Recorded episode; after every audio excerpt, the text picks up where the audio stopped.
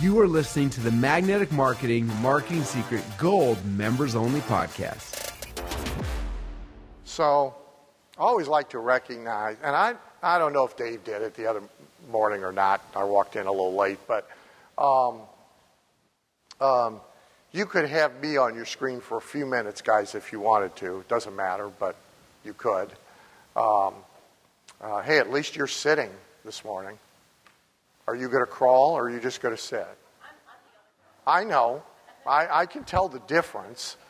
Uh, but, you know, not all blondes are the same. I, I get it. Um, um, but, but are you going to sit or are you going to crawl? Because she crawled. Terrific. Um, if you thought I was kidding, by the way, yesterday, those of you in the back, there was a blonde in like a black leotard up here, wiggling her way back and across the floor for like an hour. I wasn't messing around. Um, uh, so it, it's always interesting, I think, especially for relatively new folks to GKIC, just before we get started, to know that I'm not the only like really old one in the room. Um, we we have old members by longevity of member, not just by. Um, I was kidding. You know, you don't. You can sit. You don't have to. Okay. Um, uh, and so, uh, uh, Dr. Wolf, I think his last name. Where are you? Well, just stand up. I can't see you, but other people could see you. Um, there he is. Uh, so Dr. Wolf just came up to me before we came up here. He's a chiropractor, and um, uh, he's here with us in present live time, as you just saw and he dates back to at least 1987 with me, maybe a couple years before that.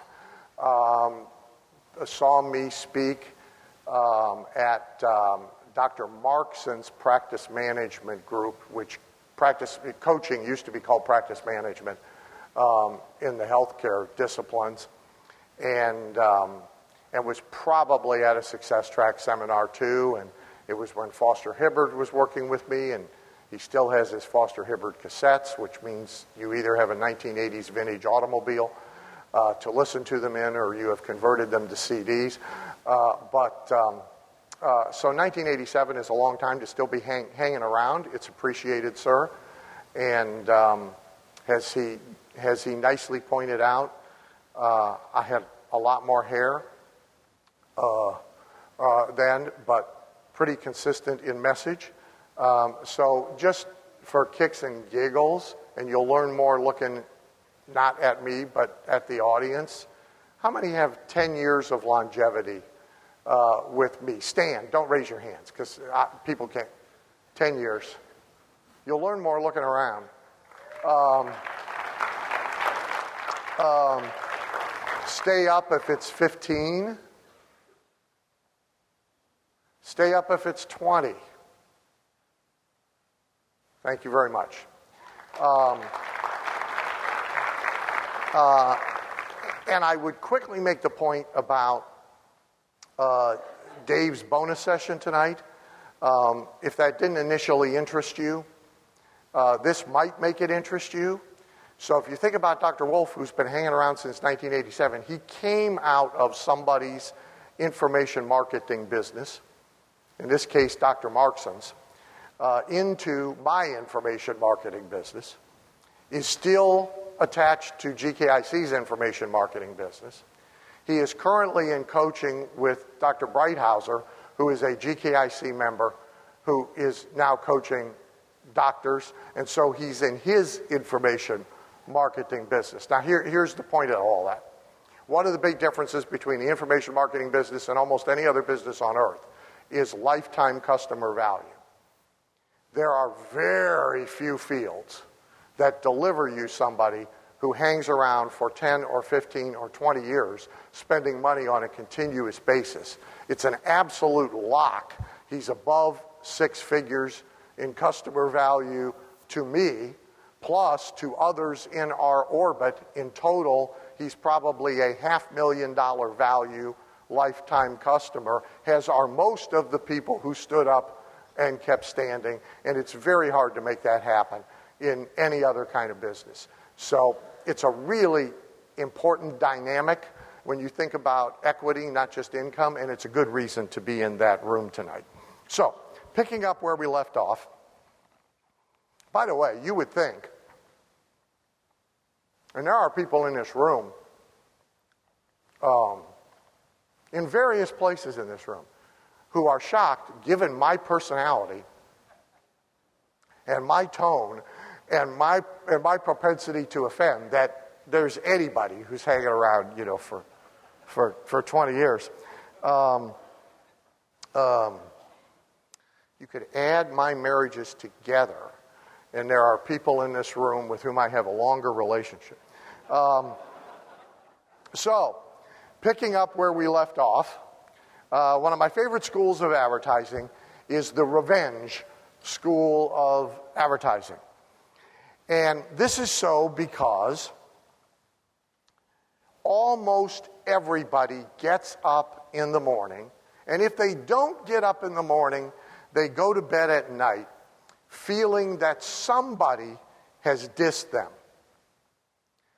So almost everybody has a little chip on their shoulder about something, and it doesn't take much to trigger it. And if they don't have a specific, almost everybody has a general chip on their shoulder that they, as an individual and the group that they belong to, that there's disrespect going on. The current political campaign is all about that, of course. And so revenge advertising messages have always worked. The most famous, um, which you can find, because I'm only going to talk about the headline, but a lot of these ads I'm showing you, if you just Google the last name of the person, in this case, John Caples, you'll easily be able to find yourself a copy of the complete uh, ad. Um, but this is the, one of the most famous revenge ads of all. It inspired an entire school of revenge advertising. And this is from, uh, when is this from, people? Why didn't we give me a note? I don't know, but it's a long time ago. Uh, and you may all know the headline. It's They laughed when I sat down at the piano, but when I started to play. He wrote another version of this um, that was um, some, it was close to, they laughed when the, the French restaurant waiter came to the table, but then when I ordered in French, it's the same concept it's everybody thinks I'm a boob and not up to this. And I, this tiny little type up here you see under the illustration, it says, Can he really play? A girl whispered. Heavens no, Arthur exclaimed. He never played a note in his life. That, by the way, is called a pre headline. And yes, people will squint to see it when it's matched with an illustration. And it sets up the headline. They laughed when I sat down at the piano but when I started to play. This is an emotion, this is an experience everybody wants. Not piano playing necessarily, golf, business, money making, right? Another Thanksgiving dinner with my smug brother, the doctor. But this year, I'm the one who drove up in the new I mean, so everybody wants this. They all have a people disrespect me about X, and I can't wait to stick it up their butt now that I can do this. And that promise is more important often than the details. So the money made, for example, if you're selling money making, is less important to most people once they have their bills paid than is this sort of thing. So that's the revenge school of advertising. Another great school of advertising that is in an absolute new renaissance and boom today, Claude Hopkins called it scientific advertising. And at the time he began to talk about it, this was a new idea. For a practical reason data was hard to come by. I mean, knowing the demographics and the psychographics of your customers and breaking things down, not just by zip code, but by street, which you can even do today cheap with the United States Postal Service, every door direct mail, gathering data. Nobody had computers, so all the data had to be on three by five cards or some sort of manual record, and you literally had guys with green eye shades um, uh, sitting in a room, um, like in the It's a Wonderful Life movie, uh, with big ledgers and pens, crunching data and trying to tell direct marketers something about their customers and their market. So, in the 1920s, when Claude Hopkins started to talk about scientific advertising, he was preaching a gospel that was admittedly hard to implement other than split testing. So, a lot of what he meant by scientific advertising was simply split testing. And by the way, the answer to almost every direct marketing question on earth is test. That's the correct answer. Any other answer is less good. So when, when you ask somebody a question, gee, do you think I should do A or should I do B?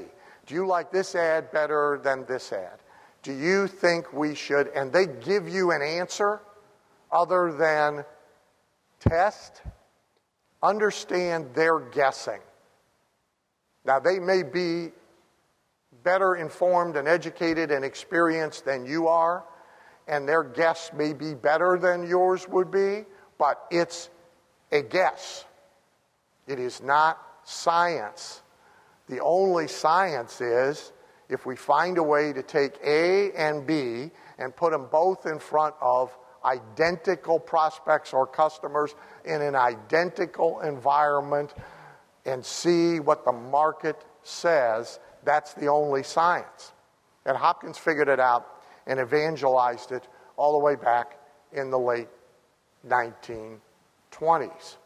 So, speaking from the stage, for example, I know empirically, not theory, from having tested it. Suit wins over sports jacket and slacks. You will, I don't care the audience, by the way, they can be millennials who are all walking around in t shirts and cargo shorts and pants hanging down off their ass and whatever else they're doing today. Don't matter. So you'll see some people so Zuckerberg got his lesson when he was raising the first money for Facebook, and he hit Wall Street in his T-shirt and his black jeans, and everybody was upset. Sorry, doesn't work. So I know suit. I mean, I tested all this stuff over sport coat and slacks. There's certain colors that work. There's certain colors that don't work. Now, the deviance is a very specific audience. So when I first started speaking, and you speak for free, sell stuff and it's not like you're going to get the great gate dates. So, but if you're willing to speak free, there's some place you can go speak free and sell something pretty much every night, every day. I mean, you can work if you want to. Um, so I did a lot of MLM groups, and of course, this is right if you're doing an Amway group. Right? Although the shirt should be blue, uh, so you get their colors. So having deduced that, Herbalife, green and gold, um, uh, having deduced that, I was doing a lot of Mary Kay groups. And um, my line of what I won't do for money is like way over there.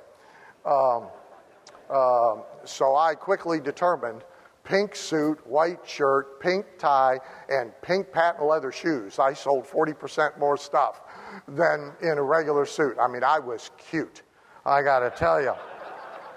Um, uh, so, when I was on a Peter Lowe tour, one of the speakers I followed was, uh, was Norm Schwarzkopf, who you may remember way back when from the last war we won.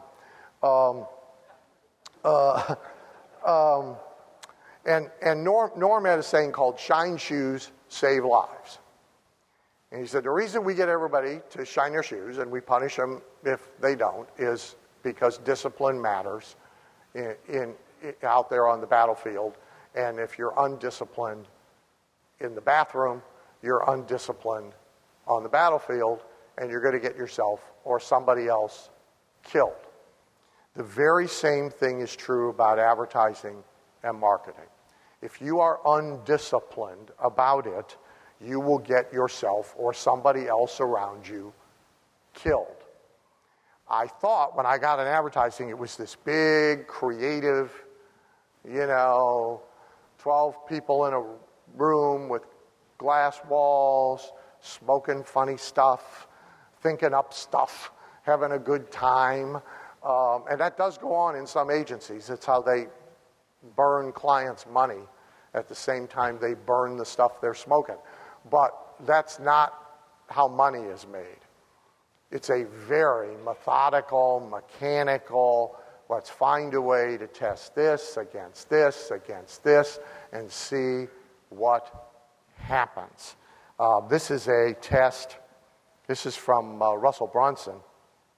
He calls it the Dan Kennedy offer. Uh, this, so this is an actual test, split test. By the way, you guys are doing stuff online, there's no easier place to do split tests because you can rotate traffic. So, one little difference, one difference, a 109% increase. Now, most people bet against the difference. So, uh, over the years in mastermind groups, I've done this a lot. We've so guys go to test A versus B. Let's all place a little wager on what we think. And often, most of us are wrong. The five ads I've written in my entire career that I liked best, none of them worked. I loved them, every single one. I thought, this is just to kill. None of them worked. So, a disciplined approach. So, the basis for this approach the School of Advertising really should be called mail order. But we hesitate to use the term anymore because it instantly antiquates the idea. But, so I've for years used direct marketing for non direct marketing businesses. So, mail order businesses obviously use direct marketing, period, but if you have a chiropractic practice, or you have an auto repair shop, or you have a law practice, or you have a zebra painting business, or, or whatever it is that you've got, you don't think you're in the mail order business. And arguably, you aren't. But it is the disciplines of mail order that should govern everybody's marketing. Because so, argue it or not. So, Trump's line that if you don't have borders, you don't have a nation. It's supported by Webster. If you look up nation in the dictionary, by definition, so I have this thing now, you'll see it in the newsletter, in one of the upcoming newsletters. Um, so I'm not just going to offend a few people in the room, I'm going to offend a large number of people. Um, why waste good material? But um, so I, I, have great sympathy for Catholics. Uh, my first wife was a Catholic, the family was Catholic. She was officially, uh, her mother called every night to remind her that she was going to burn in hell forever because she was divorced and remarried and yada yada.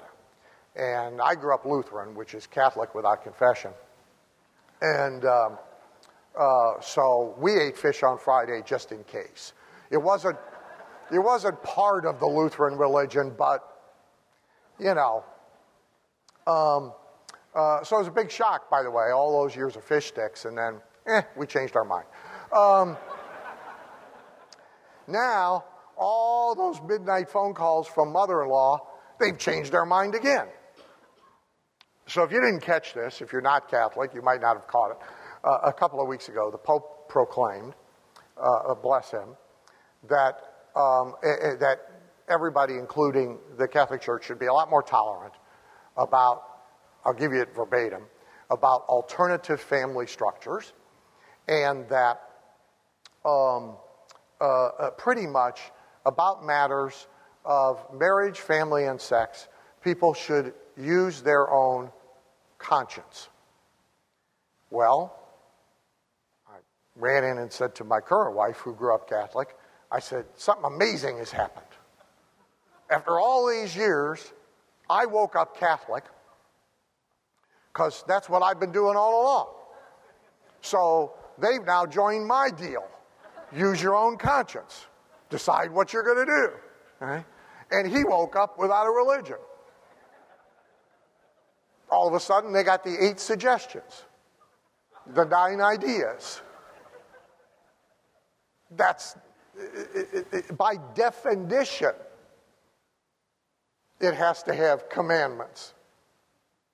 So, although direct marketing is secular, by definition, there are certain disciplines it must have, or it ain't direct marketing.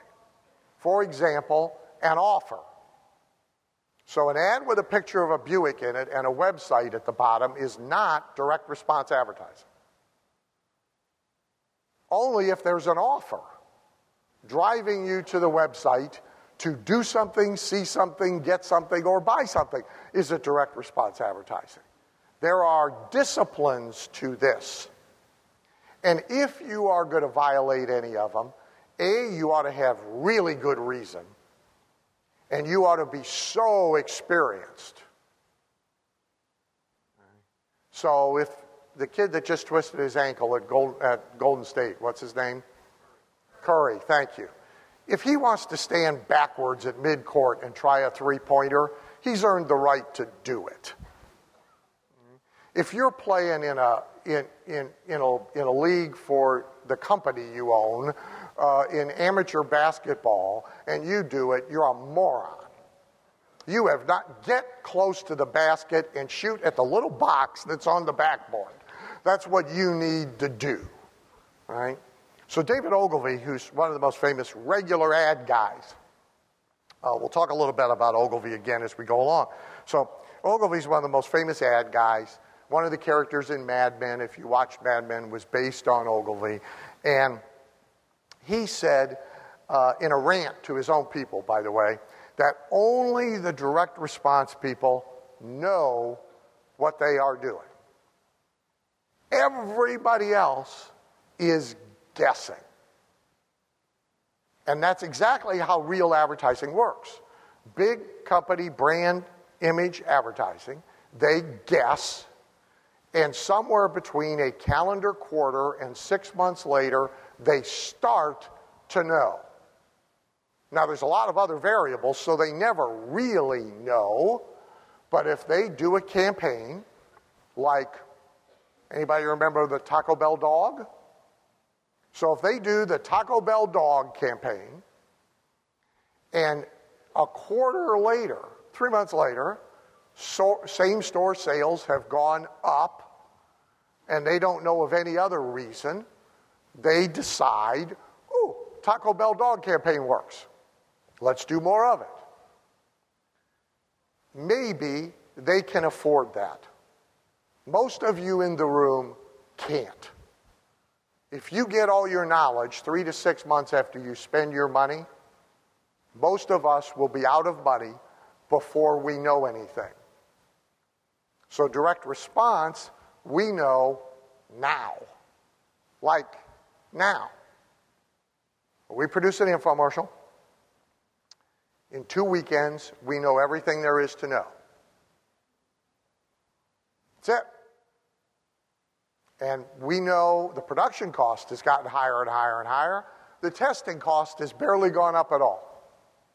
In fact, the web has given us ways to test without buying TV time. That is indicative, not perfectly predictive. So we know. And if it is a dead bang loser, we say last rites, we bury the tax loss in the backyard, and we march on to the next endeavor. So Ogilvy was right in 1950 something when he said this, and were he alive today, he would be right today. You would have more ability to implement his advice.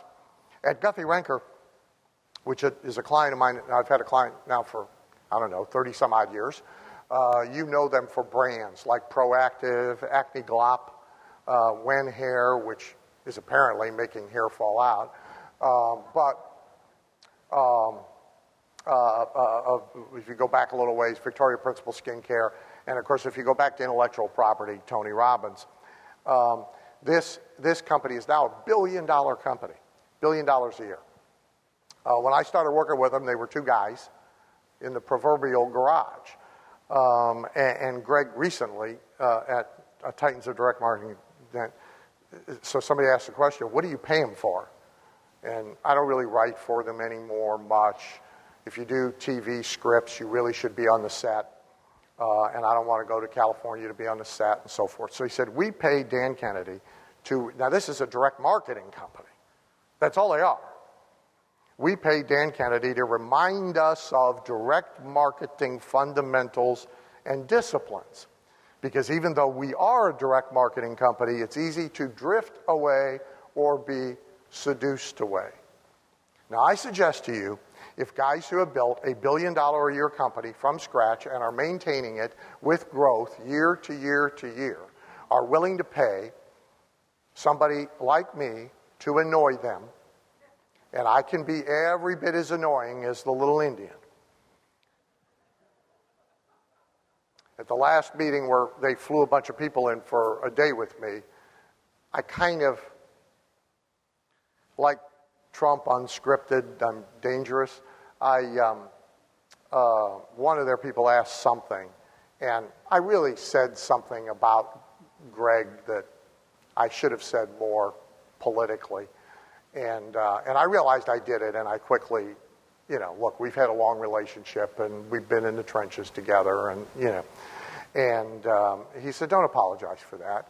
He said, You're a pain in the ass. You've always been a pain in the ass. And we put up with you being a pain in the ass because you remind us of what we need. So if they need that reminder, if they need drug back from the brink to a disciplined approach, as smart as they are, as rich as they are, as successful as they are, and the fact that all they do is direct marketing, you do too. And that's why you keep yourself immersed in the discipline. Next school, my beloved, very, very, very long copy school of advertising. There's a thing in direct response called a control. The control is the successful ad, website, video sales letter, direct mail piece, whatever, that you have got to the point that you can live with the results on an ongoing basis. It works well enough. Whatever well enough is for you. Now, that might be a profit, it might be front end break even, it might be losing money on new customer acquisition because they're so valuable to you on the back end. So, for a customer like Dr. Wolf, what could we pay to get them? assuming cash flow was not an issue. I'd pay 25 grand in a hot second. I promise you, with $25,000 uh, acquisition cost allowed, I can get any customer for anybody. You let me spend 25 grand, I can get you anybody you want. You want Warren Buffett using your mouthwash? Give me 25 grand, I'll get him. Okay? Uh, and there's a lesson in all of that. But when you go to beta control, so a lot of professional copywriters, uh, I don't do it, but many, including A-listers like me, from certain clients will take a beat the control on spec. So you'll only get paid if you beat it. And by the way, if you have controls, there are some A-listers and a ton of B-listers who, if they know you spend money and you can be counted on to implement, they will try and beat your controls, and you don't have to give them any money unless they do, which means you can run cattle call operations.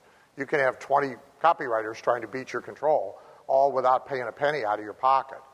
It's the equivalent of the real ad business where all the agencies come in and do demos of what they would do with your campaign on spec. And often the, the company trots 20 agencies through with no intention of switching from their current agency, but they harvest a bunch of ideas for free. Okay, this is the same thing. Now, if somebody does beat your control, whatever you agreed to, you ought to pay them. But you'll see a lot of ideas. Um, and for info marketers, by the way, we have a whole Dan Kennedy certified copywriters. You can post an assignment, they'll all come to you. Uh, all of that's available through IMA here. So there's controls, and then there's this beat the control game. Now, I've never done it on spec, but I've done it for fee, plus I now become the control if I win. And here's if you didn't know much and you were going to try and beat a control, and you weren't real sophisticated yet, but you wanted to do it, double the length. Just double the length. That's all you got to do. Here's why. And any person to person salesperson. So, how many in here have succeeded, have at least made a living? As Charlie Tremendous Jones, speaker, used to say, I'd, we, we, I'd run into him at an event and I'd say, How you doing? He said, I spoke this morning and I made enough money to get home. So, so, so how many of you have at least, quote, quote, made enough money to get home as a nose to nose, toes to toes, belly to belly salesperson in a living room, in an office? Raise your hands nice and proud. By the way, you learn more if you look around at them than if you look at me. Yeah, you should take comfort, thank you, that virtually every A list copywriter has the same experience. Right? And here's what you should all know your likelihood of closing a prospect in that environment goes up in a parallel line with the amount of time you spend with them. That's why the pot and pan salesmen, they still exist in rural areas. Zig came from there. The person who comes into your home and sells you the $1,800 set of tri-ply stainless steel magic waterless organic copper bottom cookware unpacks all 46 pieces on the floor at the start of his presentation. Why? Because it takes a long time to pack up 46 pieces. So even after they have said no 16 times and they want you to leave, you have another 20 minutes. So every belly to belly salesperson knows it. If I can, here's why they do test drives in auto dealerships and they don't build a test drive track at the dealership. That's been done. It fails. The longer the test drive, the more likely we sell the car. There's a parallel line between the amount of time somebody will give you for you to present and their likelihood of purchase. There's even more to it than that. I'm going to talk about this a little more at Mind Hijacking in June. But here's the translation to copy. The longer the copy, the more time they give you to get through it. Now, the least interested people run. So when you show the least interested person an ad that looks like this, which we're going to talk about in a second, they run screaming into the night. Doesn't matter. We only care about the ones we can sell to. And the ones who are interested in what it is that we have to talk about in our copy, the longer the copy, the more time they spend with us, the more likely they are to buy. That's why the long copy school of advertising exists. When you get a 36 page magalog for a vitamin in the mail. Look through it now carefully. The next one you get, take a pen and mark all the redundancies that could have been cut out. You can get it down to four pages easy. It's purely done to extend the length of time you and they spend together. So when you finally do get to the order form, you are more likely to buy. That's why the school of long copy advertising exists. So here's a, here's a famous, I'll show you a couple famous ones, and then I'm going to show you a couple current things. So this is a fairly famous uh, ad from the late 1990s. It has exactly 1,438 words in it, plus a picture of a cigar. It is all about how to buy a cigar. That's what it is. It's 1,438 words. So the cigar craze first swept America in 1990s or so. It went away for a little while. Bill Clinton repopularized it. We now have, that's not all he popularized. Um, um, and of course, you now have cigar places where people go and sit and smoke cigars. And uh, so in the 1990s, magazines had a lot of ads for cigars. They all sort of look like the ads for cigars now. If you go pick up Cigar Aficionado magazine, for example, none of the ads look like this, or hardly any. They all are pictures. So they all have a cool looking person, often with a blonde, half the guy's age, draped over his shoulder, and he's smoking a cigar, and there's a logo, and maybe at the bottom there's a website. That's and the ads in the 1990s look the same way Except for this ad, right? So this ad um, um, uh, went painstaking detail about what makes a good cigar and what makes this cigar, an Armentor, a great cigar in particular.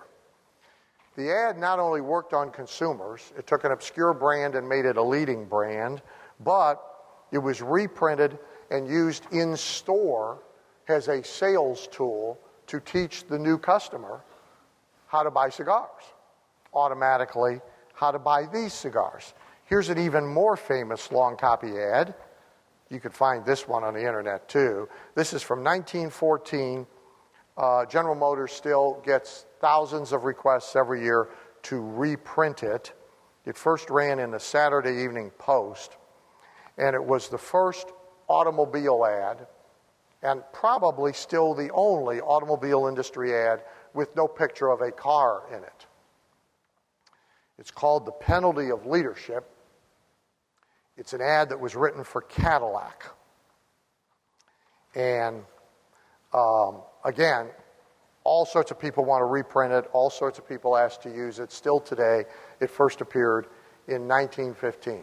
The only overt Cadillac identification is the logo up here in the corner, which will make brand people in the room happy. Um, and of course, there's no website because it was 1915. Um, uh, but the copy, so you should find it online, is really not about Cadillacs at all directly. So now I'll bring you a little closer to contemporary. Here's an ad some of you will be familiar with. I and a partner made a few million dollars with it. Uh, it is a info marketing ad, um, and um, it's kind of famous in that industry. Uh, over a five-year period of time, it ran a lot in a lot of magazines, and it looks like this. Most of that type, if you know anything about type fonts, is six point. And anybody on earth will tell you, no, no. Especially not when your avatar customer is 55. No. No. Not only won't anybody read all that copy, how could they read all that copy? I believe the headline is 11, if I'm not mistaken. Right. It's been a long time since I did it, but I think the headline's 11 points. It is a, so this ad is from I don't remember the exact year, but maybe I can tell you. Is there a copyright? Yeah. This is 1993. The copyright notice is in two point. Don't be laughing at me too hard.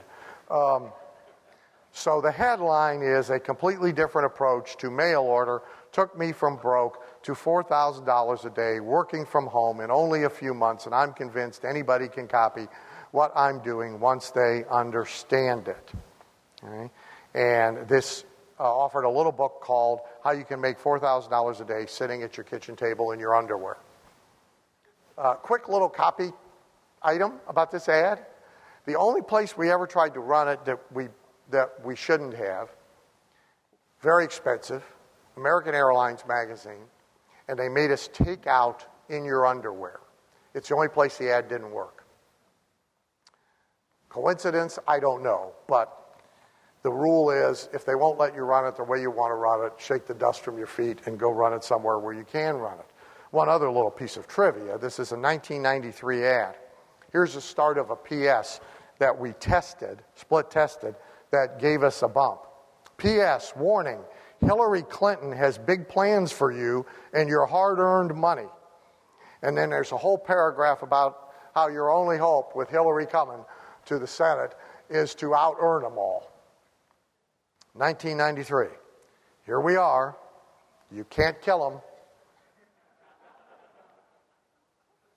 If you live long enough, the grandkid is going to be running. I promise you, they won't go away.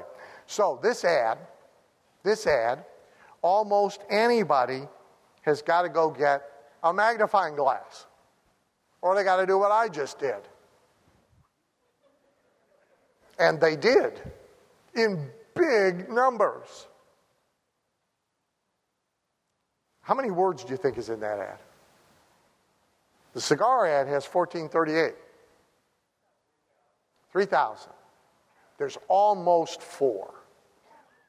There's almost 4,000 words. Now, we split tested eight variables, by the way. The whole PS box, this whole box was added after a split test. This much of it is the Hillary stuff. Um, that box was added after a split test. When it wasn't there, the type was bigger. Fit the box in, just shrunk the type. There's a great Harvey Brody direct mail piece. I didn't bring it uh, from years ago. And what Harvey would do with the direct mail piece to fit in a little more is the sentence that ended here would then run up the margin and then it would run across the top upside down and back down the other side. Damnedest thing you've ever seen. Right? So, but now, nobody reads long copy now, do they? That was the 1990s. Let's see here. Here's a newspaper ad I got on a plane on the way here. It's from the Akron Beacon Journal. Here's the top of it Drug companies fear release of new sex pill for older men. He's, by the way, it's important in the photo, he's barely older, and she definitely ain't. Um, so here's the start of that ad. Here's the rest of that ad. It is that big, and it is that much copy. Gee, I wonder if they know what they're doing. They must be idiots. Ads currently running in city newspapers in almost every city, and it is a control. It is not alone. So, how many of you have seen TV commercials for old people. The chair that goes up the stairs. The cringiest ones are the catheter things, right? And here you get a sample box of five different catheters.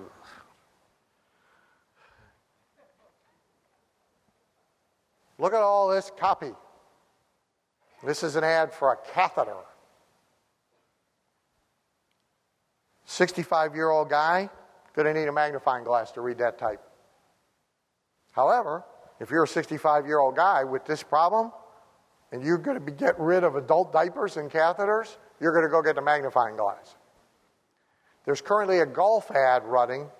I forgot to grab it, but it looks exactly like this. And there's not a picture of a golfer or a golf club in it anywhere to be found. If you will go to Barnes and Noble and you will stand at the newsstand and you will pick magazines at random. Pick niche interest magazines. Pick Black Belt, which martial arts people read. Pick Modern Railroading, which people who play with trains in their basement after they finally get the kids to move out, uh, they subscribe to that magazine. Uh, uh, uh pick Llama Breeding Monthly. Pick, pick these kinds of magazines. There's a, there's a billion of them, by the way. One of the points Dave will make to you tonight is there's no human being on earth who does not have either a success story or a great passion, a great interest, for whom there aren't other people who share that passion or want that solution and will pay to communicate about it. There is an entire club. It has over 18,000 people in it, so some people are in business niches with only 30. They are people who collect, rebuild, and have competitions with antique vacuum cleaners. There's 18,000 people who belong to this thing. Presumably, there's a few who don't belong, so it's probably, you know.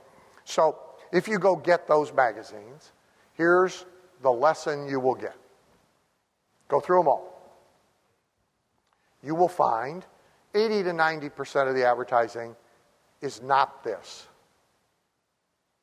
It's big, dumb company stuff, or it's entrepreneurs who don't know any better, who are copying big, dumb companies because, gee, they're big companies. They must know what the hell they're doing. And so it all looks alike. But you will find in an average, say, Modern Railroading magazine or Black Belt magazine or Organic Living magazine, you will find five or six ads that look like my $4,000 a day ad. Maybe not quite that much copy, but close. Now, if you want to prove something to yourself, go to a library and find copies of the same magazine from three years ago, five years ago, seven years ago, and 10 years ago, and compare them. Most of the ads that look like pictures, the advertisers are gone. Most of the ads that look like this, they've been there all along. They've never left. Why? Because there's work and the others don't. Next, school. The difficulty of the task. Single biggest simple mistake everybody makes is they underestimate the difficulty of the task of getting anybody to do anything. It's increasing, by the way, not decreasing. Our evolutionary end, it's coming. The evolutionary end, so we started with a lot of hair, walking bent over with our knuckles on the ground. Here's what it's going to look like at the other end. There's going to be an ass five times the size of a Kardashian. I mean, it's going to be really big. There's going to be almost no legs and tiny little feet. And there's going to be a tiny little body on top of that ass, hands clutching a pad because they ain't getting up. They're ju- everything's going to be in the pad. Everything's going to be done for the pad. They're going to be glued to the pad, and they're going to have a gi- they're going to be pear shaped, but I mean really big. This is the evolutionary end. So when John Carlton wrote this, in 2002, and he described the person you are trying to get to do anything as a giant sloth like creature welded into the couch, unwilling to move to save its own life if the house caught on fire. He wrote this in 2002. You can't even get 14, 14 year olds are this. Watch your grandkids. They weld their ass into place and they hold a thing and they don't move. Maybe to go play Xbox. I'm going to Disney from here. The parents are having trouble. The kids, they stop moving them for a second. They weld their ass to the ground and they get out their device. They're at Disney. There's like six million things going on. Where'd my kid go? Oh, he's over there under the tree. Not hard to find. He hasn't moved. You went to the bathroom, you got an ice cream cone, you rode Thunder Mountain. He's been there the whole time. He's got his ass welded to the ground, and he's got a device in his hand. That's, that's, that's what he's got. This is the reality. So when you underestimate the difficulty of any task, and you don't allocate enough money, you don't allocate enough time, you don't allocate enough story, you don't allocate enough copy, you don't allocate enough of everything to move that butt and make it want to do something. Call, get on a diagnostic call with you, come into a physical room. I've been putting butts in seats for 40 years. That's the colloquial for what this is. In the 40 years, there's been a lot of change in putting butts in seats. It used to be pretty easy. And by the way, you could put more in a room because they were smaller butts. Seminar business, same as the airline business. You can't put as many seats in a row as you did 20 years ago. Um, that's true, by the way, true. Um, biggest thing going on in hospitals is they're having to retrofit the floors because they didn't, they didn't build them to handle the current weight. So they either got to have less beds per floor or they got to rebuild the floors. The Disney ride they had to reconfigure the most was um, the one with the annoying song. It's a small world. Yeah, because the boats all get stuck on the ground. Pirates of the Caribbean breaks down all the time now, and they got to go in and get some people out, or they got to move the boat. They're rebuilding that one too because they never figured everybody's going to be so fat. And so the thing, you know, there's only this much water, so it just stops on the track. If you're ever on the ride, by the way, and that happens, that's what happened. One of them boats up in front of you, or maybe yours, has come to a grinding stop. Because the butts, so I've been putting butts in seats for a long time. It used to be pretty easy. I mean, really. In niches, everybody went to seminars. So Dr. Wolf, chiropractor, he goes back to the glory days of a thing called Parker Chiropractic. Parker was an independent info marketer like us. Wasn't a trade association, but they had the biggest annual conference in chiropractic. The time that I was speaking there, there were roughly 35,000 chiropractors in the country, and 10,000 of them went. It's just what you did. If you were a chiropractor, you went to Parker.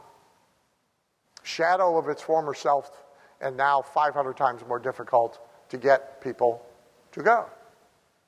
Even you guys. Harder to get you here than it was 10 years ago. And it is in every business. So underestimating the difficulty, big, big, big, big mistake. Let's see, I got to skip something. What shall I skip? I'm going to skip this. Okay. We move on to another beloved school of advertising. It is called the As You Can See, I Have Attached for three important reasons. I quote Gary Halbert. Not exactly the same as, say, quoting Alexander Hamilton or William Shakespeare, but um, by the way, any of you see the play Hamilton? You know the whole deal about they tried to take Hamilton off the bill, and now they're leaving him on, but they're taking somebody else off. So the play Hamilton really stopped the movement to take Alexander Hamilton off the. So they asked Bernie Sanders if he'd seen the play Hamilton, and he said, "Yeah," and it's not like I remember it. Um, this is a uh, Halbert letter written for a guy by the name of Howard Ruff. It's pretty much emblematic of the implementation of this school. In this case, it's a penny, real penny, glued. Reader's Digest was the biggest user of this, by the way, it predates Halbert, just, but we give him credit because the copy line, as you can see, I've attached blank for three important reasons. That's Halbert's. But the technique, Reader's Digest Biggins user. They mailed 10 million letters with pennies glued to them. Done at a time when you needed rooms full of child labor gluing pennies to letters. Dollar bills, fake million dollar bills, hundred dollar. I've mailed letters with real hundred dollar bills. Uh, this is pretty representative of what a bunch of them have looked like over decades. Typewriter looking type. This is called a courier font for those of you into fonts. No letterhead. Oh my God, where's the logo? Who it's from, the day, the time, salutation. As you can see, I have attached a real live U.S. penny to the top of this letter. Why have I done this? Actually, there are two important reasons. Halbert was lazy this week. Um, and then there's two reasons. So that one of the terms used for this often is grabber. It's called a grabber. And it is called a grabber because its job is to grab attention. All right? You will also hear lumpy. So lumpy grabbers are sometimes better than non lumpy grabbers because, huh, wonder what's in this envelope. I'll open it. As you can see, I've attached a bag of anthrax. I've done this. I've done this for three important reasons. However, it's not necessary for you to read any of them uh, to have the full impact of this activity. Um, this is why mostly attaching little bags of coffee and little bags of Tide detergent, and that has sort of stopped. Uh, we used to do that a lot, but you wind up with postal inspectors and stuff. Um, this is one I did for Rory Fatt. It was one of our most successful, and it was cheap. I liked it. Um, thought I had a color version. So the envelope. Um, by the way, real stamps, um, return address, protective oven mitt enclosed, because the stuff is too hot to handle.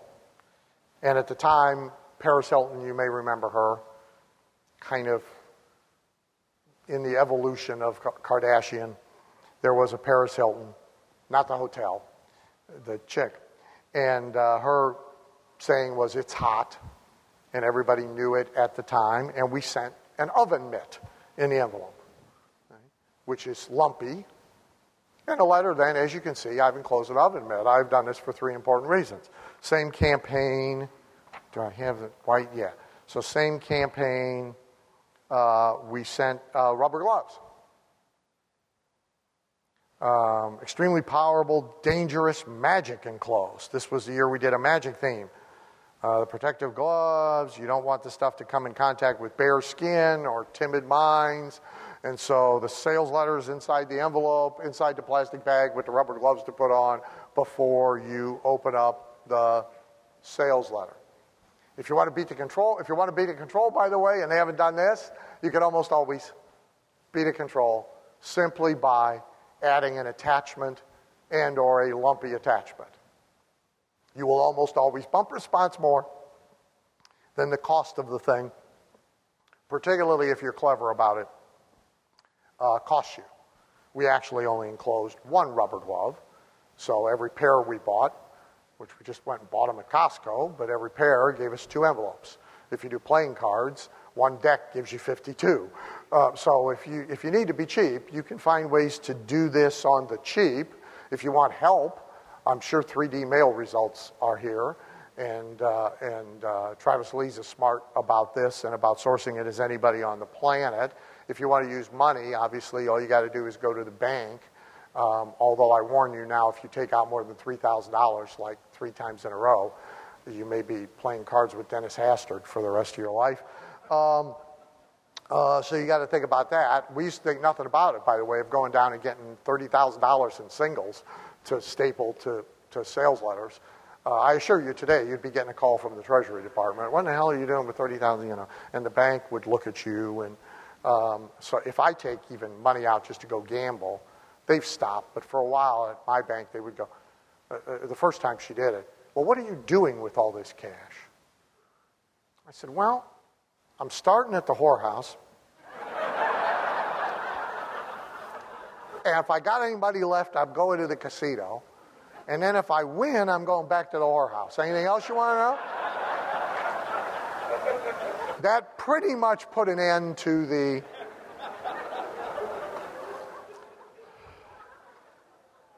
There's a way to shut people up, you know. when I used to fly commercial, what do you do? I'm an IRS agent. Quiet, three hours of blissful silence on the plane guys would leave first class and go sit in coach. Perfect. Perfect. Know? Sales guy comes to your door, which doesn't happen anymore. Can I come in? Absolutely. I'm a Jehovah's Witness. Come on in. Let's have a conversation. Sales guy runs, right? So you can shut people up. You just have to be a little imaginative.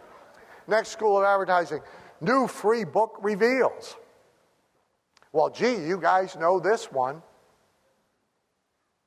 How many of you in here have responded to a free book offer? Look around, you'll learn more looking at them than you will looking at me. How many have responded to more than one free book offer in the past calendar year? Look around, you'll learn more looking at them than you will looking at me. How many have bought something at the end game of having requested a free book? Right.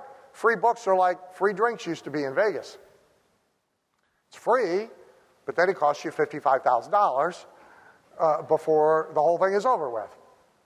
So, free book reveals, and book matters. Other free things work, by the way, but free book, hard to consistently beat it.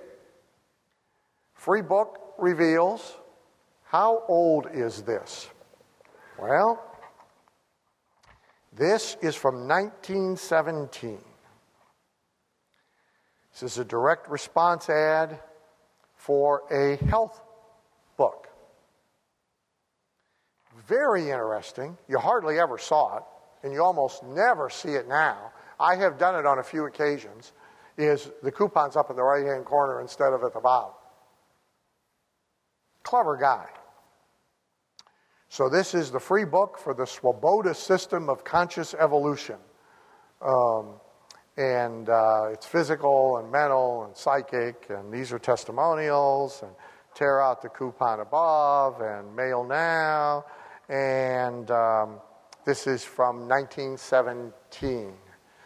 The Swoboda method was one of the most successful self improvement slash alternative health courses sold for almost 20 years.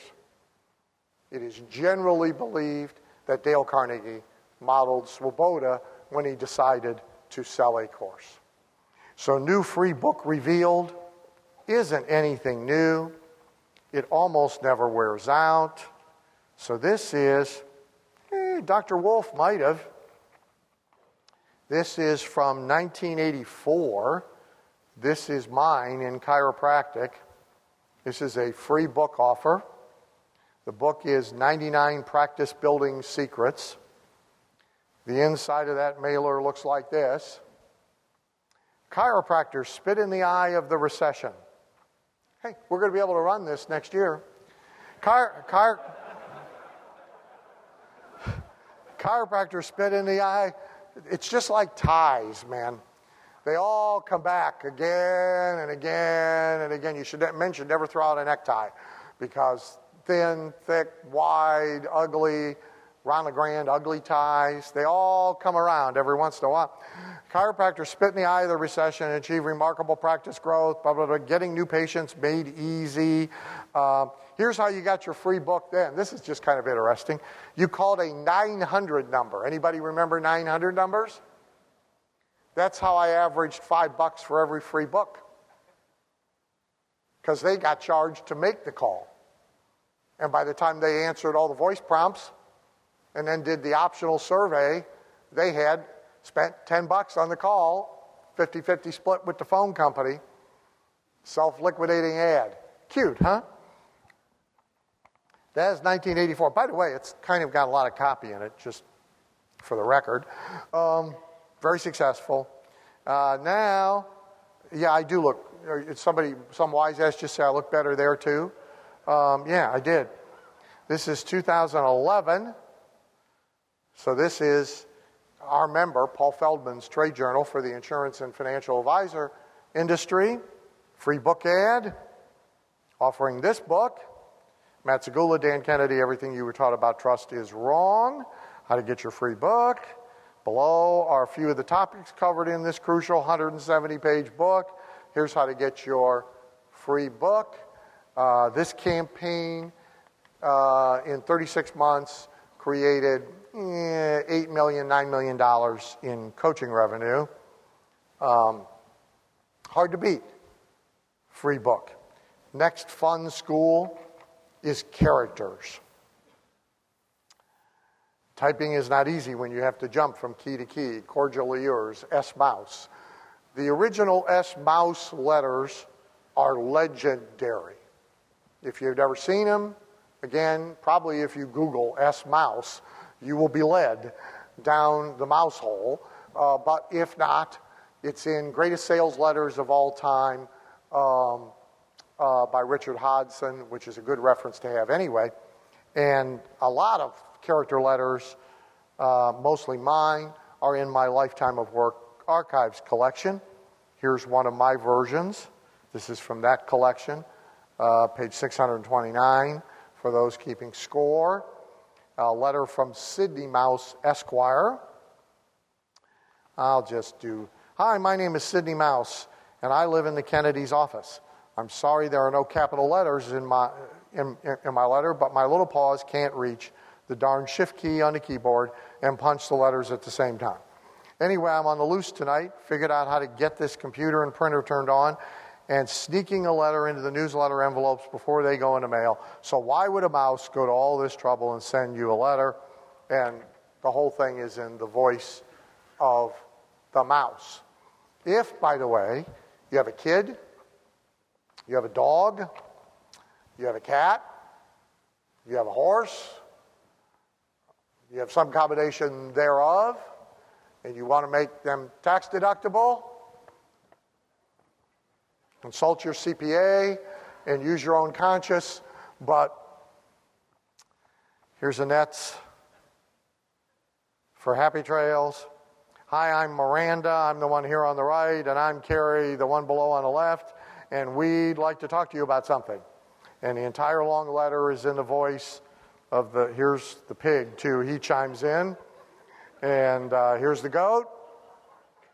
My name's David, and my leg had to be amputated.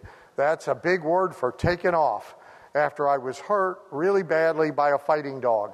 The nice people at Happy Trails helped me get better, but I know it costs them a lot of money to help us rescued animals. Yada, yada, yada, yada. Those pigs say. Hi, I'm Vernon. I would like to personally ask you to make a, general, a, a, generous donation today to Happy Trails. I survived being stabbed a bunch of times with a knife, and this guy beat me pretty badly with that metal pipe thing. And he goes on. And here we have a big ass goat, and here we have a wild turkey, all contributing to the latter. If you happen to have a goat and you want to make him tax deductible, so here's, and by the way, they should earn their keep. Ever, ever since I found out that there's this big market in high priced coffee made from cat poop, I look at my dog differently. Say, what are we spending on this mutt? Can't it do? Can't it poop coffee? Maybe we should have a cat. You know. This is one of my favorites. I did this for Rory Fatt at Restaurant Marketing Systems. Uh, this is from uh, Viva, the cleaning lady.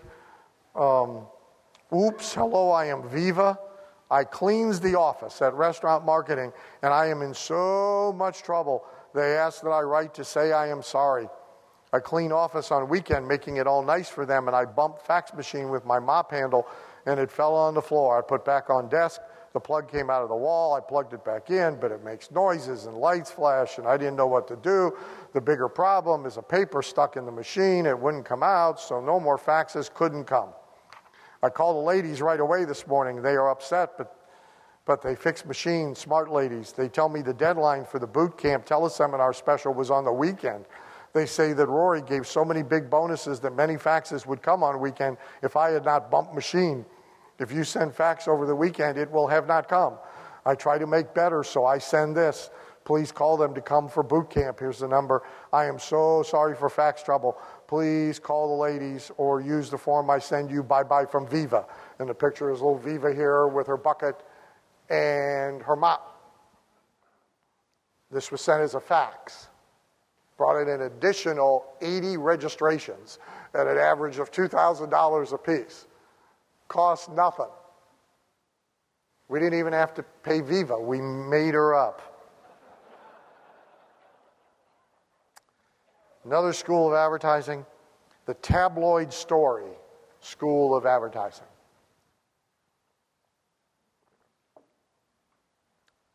no decent direct response person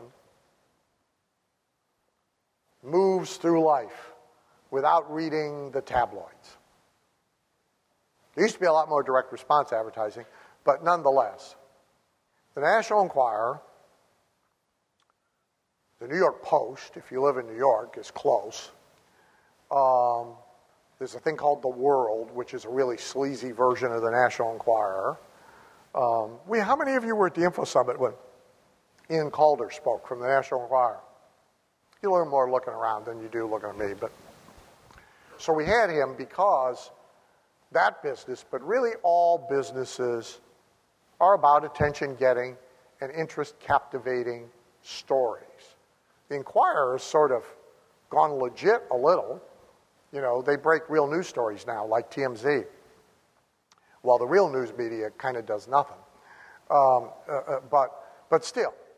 And the World and the Gazette, they still have more of the three headed Martians have landed and they've impregnated Angelina Jolie, and they have more of that stuff.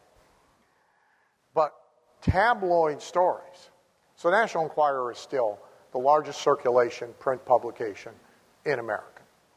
More people read the National Enquirer than any other print publication and most newspapers now added together. The evening news, cable plus network on television, on average, fewer than 4 million people are paying attention to all of it, all of it added together. More people read the National Enquirer the first day the issue comes out than watch the news, which tells you a lot if Kardashian, if a Kardashian was running, Trump wouldn't stand a chance. Um, so the tabloid story style has been used in direct response a lot. The objection to it is it's tabloid style. So the advertiser himself is embarrassed by it oh my God, we don't want to do this. What will my friends at the country club or my peers at the, at the Lawyers Association meeting have to say about this? Um, or his employees gang up on him because they're embarrassed. Or there's the general idea that it is just unprofessional. So you really have to decide, as I said, where, where you put the line. And everybody ought to have a line of what they won't do for money. Um, but it helps if your line is quite a way out. And what characterizes true direct response people is we care more about results than we care about anything else. Hence, pink suit, white shirt, pink tie, pink patent leather shoes. I really don't want to be seen in it, but 40% bump in results. Get wife, taken to the cleaners. Take it to a dry cleaners we don't use for anything else. Um, so, tabloid story, if you need something to fall back on, go get a few weeks of the National Enquirer. Not new, by the way. So, this is from geez, 1927. This is kind of funny uh, now, but this is from 1927.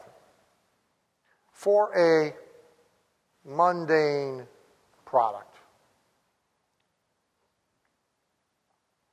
The headline is You Always Want to Leave.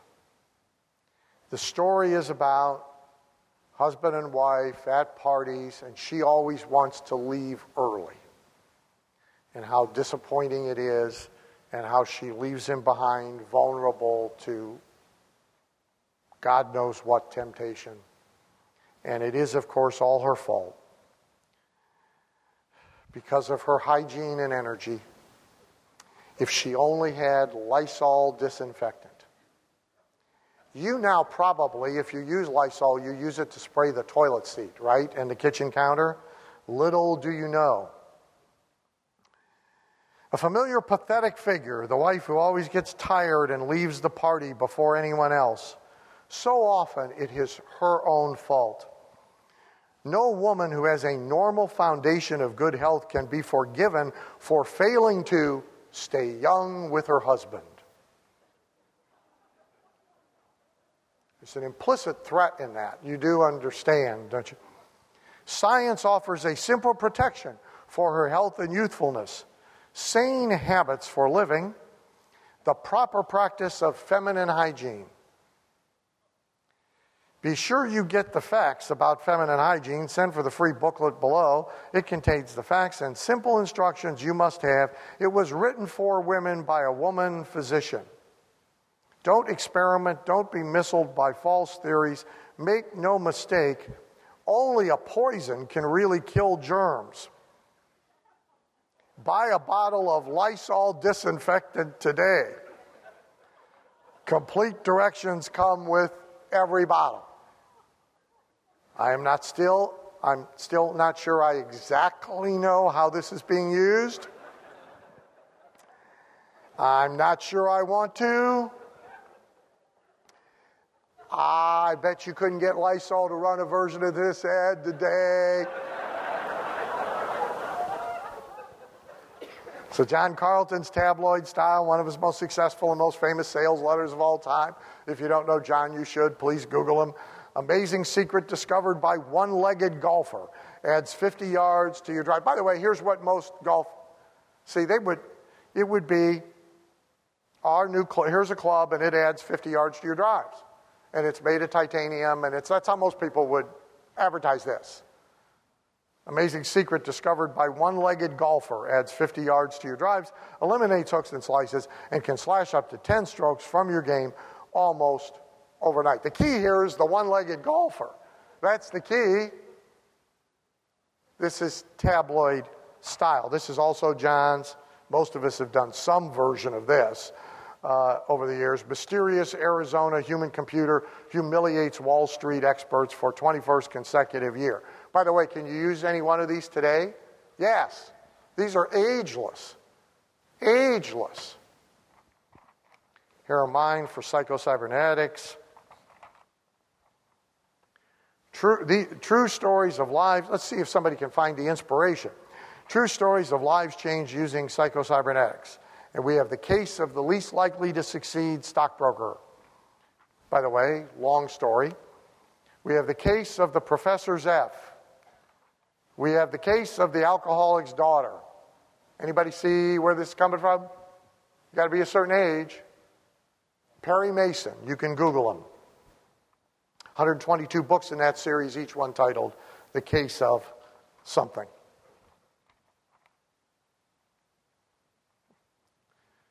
Dramatic testimonials. Important. Dramatic.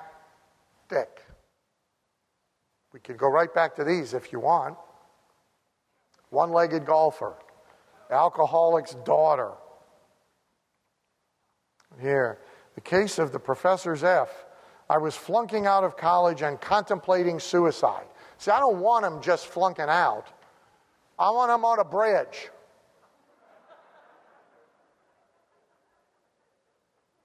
When I write copy for clients, I usually make up the testimonials and then tell them to go find a real one that's as close as you can get. Here's what I want. I was flunking out of college and contemplating suicide. Uh, let's see. He was struggling just to stay in college, believed he lacked the intelligence necessary to make it to graduation, let alone to go further in life. He was also, so you want him really screwed up if you're gonna if your thing fixed him. He was also painfully shy, uh, total absence of self confidence, and contemplating killing himself. And we fixed him. So, dramatic testimonials. You want drama. You don't just want, T.T. Green used to talk about most people's testimonials. Here they are. He was really, really, really, really adequate. And I haven't asked for a refund. That's kind of, no, no, no, no, no. You want high drama. So I did a bunch of work a few years ago for a company called Miracle-Ear in the um, in the hearing aid business. However, the first, one of the first things I did when I started to do it is I looked for the old and the gold. So this is 1920 hearing aid business.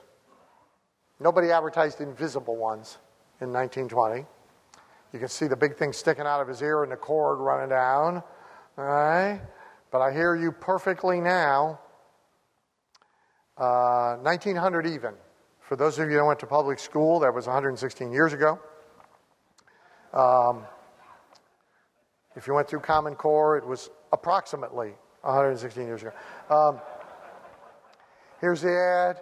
Anything close is okay. You still get an A. Um, gentlemen, I've been deaf for 40 years.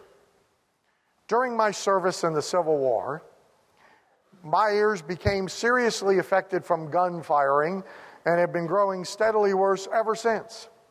I had lost faith in everything that claimed to make me hear. I'm skipping copy, by the way. I'm jumping.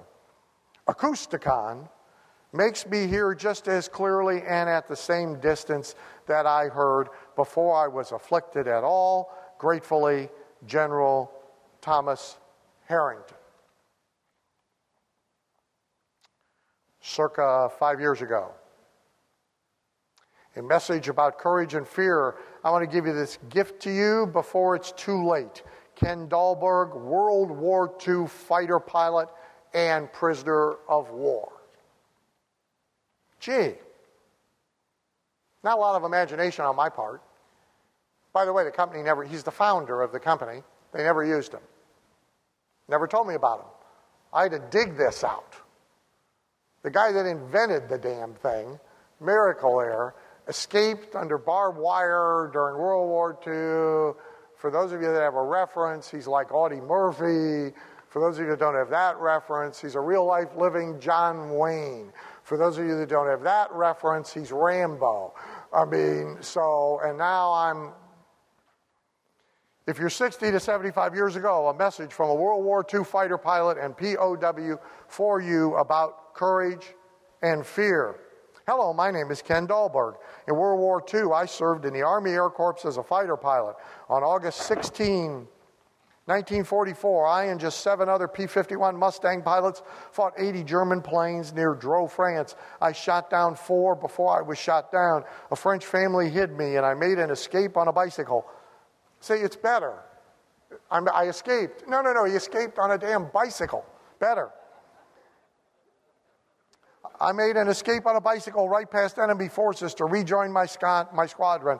I was shot down a second time on December 26, 1944, during the Battle of the Bulge, and on February 14, 1945, I was shot down for. This is not a guy you want to travel with.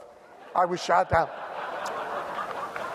I was shot down for a third time, and last time I was wounded on landing, couldn't escape, and ended up a POW in Luft Stalag number seven until the end of the war. In total, I flew 103 missions, and I'm a triple ace, having shot down 15 enemy aircraft. I received a Distinguished Service Cross, Silver Star, Bronze Star, Purple Heart, and other awards. I'm proud of this, of course, and very patriotic, but I consider what I did after the war of much greater importance and maybe more important to you now.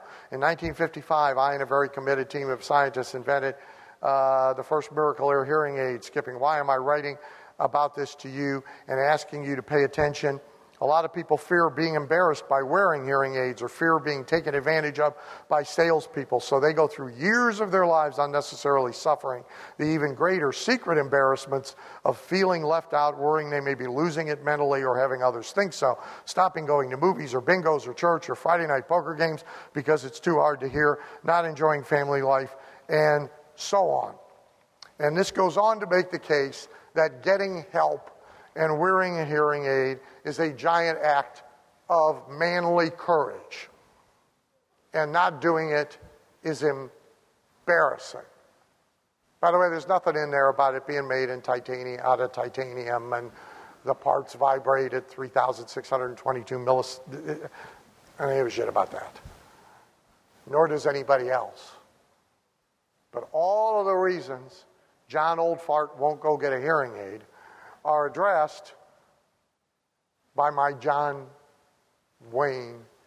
Happens to be the founder of the company, but if he wasn't and he was just a user, a testimonial, he's a pretty dramatic testimonial. I have to hurry. I think I started five late, so I probably have. Is the two legit or do I have seven? If it's seven, yell yes.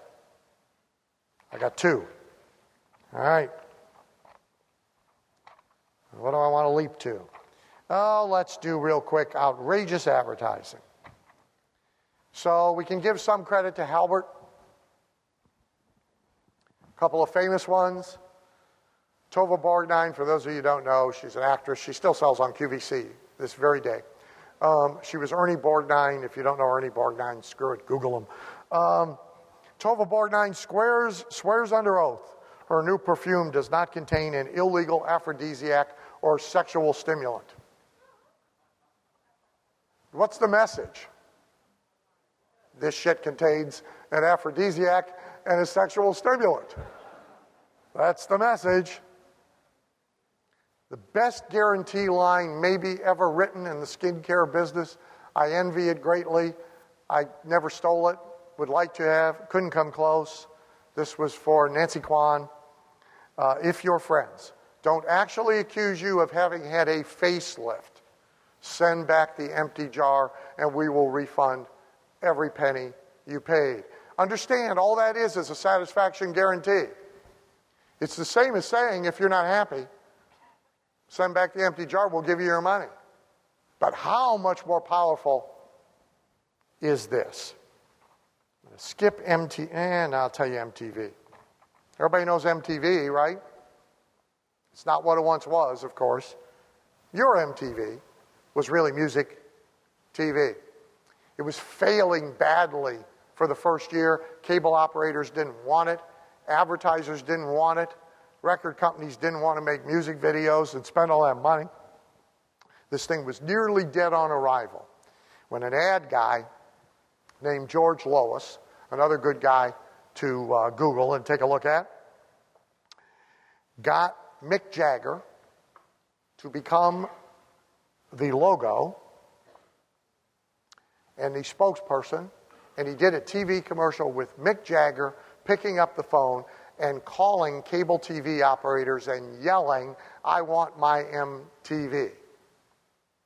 And the TV commercial then said, Call your cable operator and tell them you want your MTV and hundreds of thousands of people called their cable operators and screamed in their best Mick Jagger voice, I want my MTV. And MTV is on the air because of that particular ad campaign. Another great Joe, uh, uh, uh George Lois campaign was Joe Namath has an Olivetti girl. Olivetti is a typewriter. For those of you who don't know, Joe Namath was a star quarterback for the New York Jets. He also did a pantyhose ad. More people are familiar with that. And that was a uh, two page spread in Cosmopolitan with Joe Namath laying on top of a table wearing pantyhose. I forget the brand. George Lois did that campaign as well. Um, so this is, if you don't believe it, that Olivetti's the best typer. Watch Joe type in that Olivetti commercial on TV. They tied print to their TV, and everybody talked about Joe Namath wearing pantyhose. We have a GKIC member who on a dare, uh, he's uh, Tom Hubiar, not with us now, but um, I dared him. He sold, he sold really boring industrial crap to industrial buyers in an industrial environment. Did a trade show every year. I forget what the stuff was, some kind of equipment that, I don't know, doesn't matter. I said, You got to find a way to do something sexy, exciting, outrageous. So he had to fight. The trade journal company didn't want to run the ad, but here's his ad. In this industry, successful sex lives depend on successful project equipment choices.